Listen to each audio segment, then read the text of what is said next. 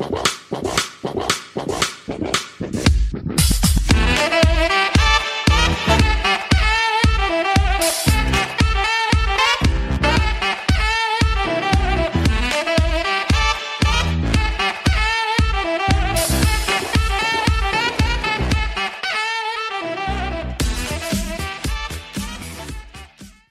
Hi, everybody. This is Randall Wallace, the host of Nixon and Watergate.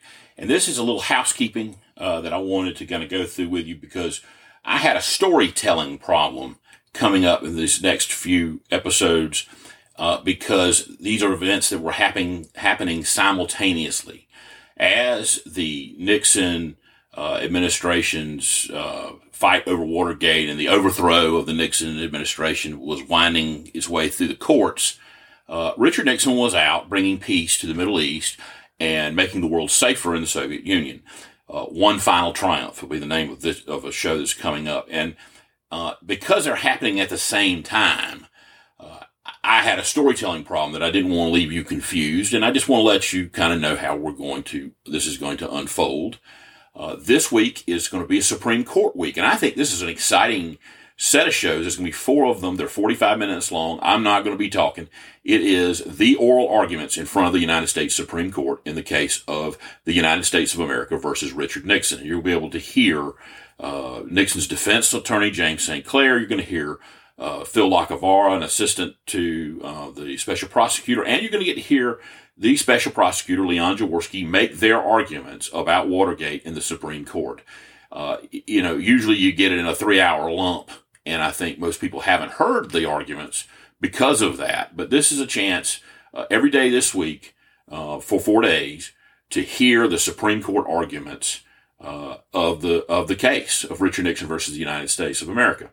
Then you're going to get a few days off, and we're going to come back and deal with Richard Nixon's final triumph. And because it is such an enormous thing, but I only did one show on that, I have some special editions that cover a lot that we didn't do during the, the, our entire five seasons that we've been working on Richard Nixon and his foreign policy. We're going to look at a gentleman who worked in the uh, in the government named Fritz Kraemer, who has had an enormous impact on foreign policy uh, and this divide in the conservative thinking on foreign policy um, with the uh, neocons and the folks that you know.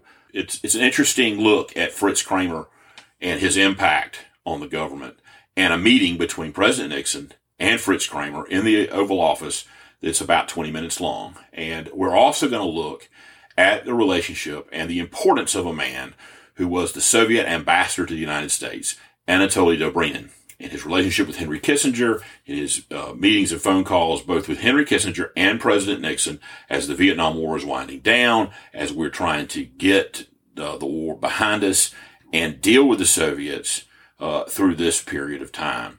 And he is a man of monumental importance, and he will continue to play a role in the Soviet Union's foreign policy uh, through into the 80s. So uh, I think those are two, some fascinating shows, and we're going to lump those the two the, the, three special editions and Richard Nixon's final triumph as he goes through the Middle East and into the Soviet Union uh, one last time to leave the world far safer and bring peace to millions and millions of people as he did, even as the process of overthrowing his administration is going on here at home.